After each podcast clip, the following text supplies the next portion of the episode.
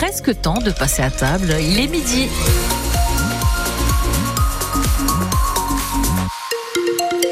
Une journée dominicale bien grise et humide. Un nouveau point météo à la fin de ce journal. Les infos avec vous, Lauriane Avar. Les dégâts sont importants après l'incendie cette nuit au centre d'entraînement de l'ASM. Ouais, c'est ce qu'indique hein, le club hein, dans un communiqué ce matin. Le feu s'est déclaré vers 4 heures du matin au centre d'entraînement qui est à côté hein, du stade Marcel Michelin. C'est le rez-de-chaussée qui a été très touché, la salle de dojo où il y avait notamment des appareils de musculation et elle est pour l'heure inutilisable pour les joueurs. Le feu a été rapidement maîtrisé cette nuit par les pompiers du Puy-de-Dôme, ce qui n'empêchera pas, rassurez-vous, la tenue du match ce soir au stade. ASM Toulouse, la très belle affiche pour clôturer cette 16e journée de top 14. Alors il faut oublier évidemment la défaite hein, à Bayonne et prendre des points très précieux dans un championnat extrêmement serré. Et nos Clermontois, Evan Le Bastard, eh bien, ils pourront compter sur le soutien d'un public très nombreux. Une affluence record. La barre symbolique des 19 000 spectateurs devrait être dépassée. De quoi faire du bruit pour mettre une grosse pression sur les Toulousains. Et ça réjouit le capitaine Sébastien Bézi. Les gens montrent qu'ils ont envie de venir nous voir jouer. Euh, ça nous aide énormément quand même sur le terrain, donc euh, nous ça nous fait plaisir aussi de jouer euh, devant une telle une telle ambiance. Et c'est vrai que franchement, moi, en ayant fait pratiquement tous les stades du top 14, c'est quand même ici c'est quand même une très très belle ambiance. Et c'est pour ça qu'il faut en profiter. Il faut rendre aussi aux supporters ce qu'ils nous donnent. Et pour l'entraîneur Christophe Furios, ce guichet fermé au Michelin n'a rien d'anecdotique. Quand on est comme dans notre situation et quand les gens viennent régulièrement, comme c'est le cas, notamment à Bayonne par exemple, c'est parce que les gens se retrouvent dans ce que donnent les joueurs. C'est ça qui est important. Et ça, pour moi, c'est l'essence même du projet. Et je trouve que si les gens viennent au stade, alors contre Toulouse, c'est facile, mais c'est un peu vrai sur beaucoup de matchs, parce que s'ils se retrouvaient pas dans cette équipe, euh, les gens ne viendraient pas au stade. Et il n'a qu'un seul souhait pour ce soir. J'ai envie de dire que le Michelin il doit trembler comme ça a été le cas dans les grandes années avec la Coupe d'Europe notamment. J'ai envie de voir ça quoi.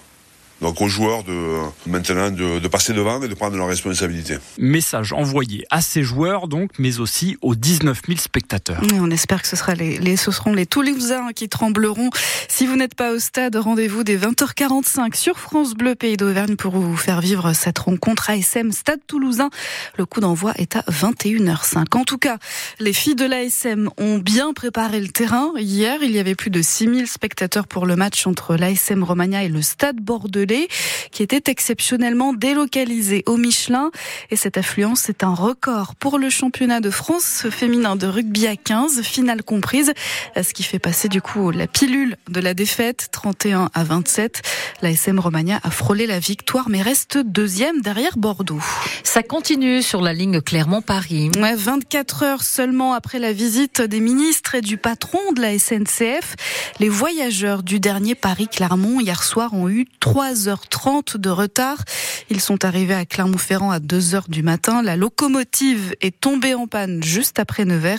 La SNCF a mis en circulation une rame de TER pour les acheminer à destination. Et si vous comptez emprunter la ligne pour vous rendre à Paris et faire du tourisme, bonne nouvelle, la Tour Eiffel a rouvert ses portes au public ce matin. Après six jours de fermeture, les grévistes dénonçaient une mauvaise gestion financière du monument et réclamaient des travaux de rénovation à la ville. Ils ont finalement trouvé un accord hier avec la société d'exploitation de la Dame de Fer. On y revient dans le journal de 13 heures. On reste à Paris, au salon de l'agriculture, où il ne faudrait pas rajouter de l'ivresse à la colère. Oui, après le chahut hier matin pour la venue d'Emmanuel Macron, la direction du salon souhaite aussi encadrer la consommation d'alcool dans les allées et à l'extérieur des pavillons pour éviter de revivre ces beuveries constatées l'année dernière sur les stands de boissons. Alors Steven Goyer, plusieurs dispositifs ont été mis en place pour faire de la prévention auprès des visiteurs.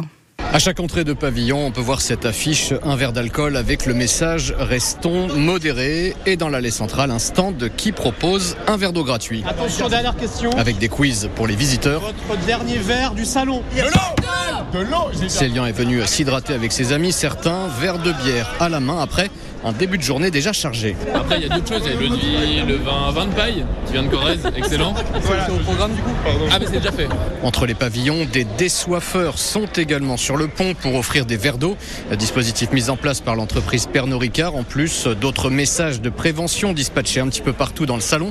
Antoine Cardon est délégué général de prévention et modération, association créée notamment par les Brasseurs de France. Peut-être que les organisateurs les dernières se sont fait un peu dépasser par l'ampleur d'un phénomène qui est né sur Internet, où des gens se sont un peu donné rendez-vous pour aller euh, exagérer un peu leur consommation sur le salon. Donc là, on essaye de calmer le jeu. C'est des petits stickers, c'est des petites affichettes, juste pour rappeler, sans être docte et euh, donneur leçon, que l'alcool, c'est deux verres par jour maximum et pas tous les jours, et que pour que le salon reste une fête, il faut respecter ses repères de consommation. À l'intérieur, les exposants doivent respecter la loi et ne pas resservir les personnes ivres. Dans le cas contraire, la sanction peut aller jusqu'à la fermeture du stand. Et après la visite mouvementée d'Emmanuel Macron hier, aujourd'hui, c'est le président du Rassemblement national, Jordan Bardella, qui déambule dans les allées du salon. Sans surprise, il s'est montré une nouvelle fois très critique, notamment à l'égard de l'Europe. Raphaël Glucksmann, la tête de liste du Parti socialiste et de Place publique, est aussi présent aujourd'hui dans la plus grande ferme de France. Prendre le taureau par les cornes, c'est ce qu'il faut au Clermont Foot qui va tenter aujourd'hui de se dépêtrer de sa spirale infernale et de prendre enfin des points face à Nice, le troisième de Ligue 1. Et s'il y a un espoir, eh bien c'est celui-ci, puisque les deux derniers déplacements sur la Côte d'Azur ont été victorieux. Alors après, le contexte est différent cette saison et ça agace l'Autrichien Mohamed Cham, le numéro 10 du Clermont Foot, qui croit quand même encore en ses coéquipiers pour aller chercher le maintien. C'est facile pour vous les journalistes de dire des choses comme euh, la saison est terminée pour Clermont ou ce genre de trucs. Mais nous les joueurs, on croit en nous, on connaît notre qualité et je crois qu'on l'a montré euh, l'année dernière. Et j'ai l'impression que beaucoup de personnes ont oublié ce qu'on avait fait la saison passée. uh, J'ai le sentiment qu'il y a eu peu de changements par rapport à l'an dernier, donc on peut encore changer les choses, renverser la vapeur. Vous allez peut-être comprendre à la fin de la saison. Si jamais on descend ou si jamais on se maintient, là on pourra discuter. Mais pour l'instant, je ne vois pas l'intérêt de parler de ça.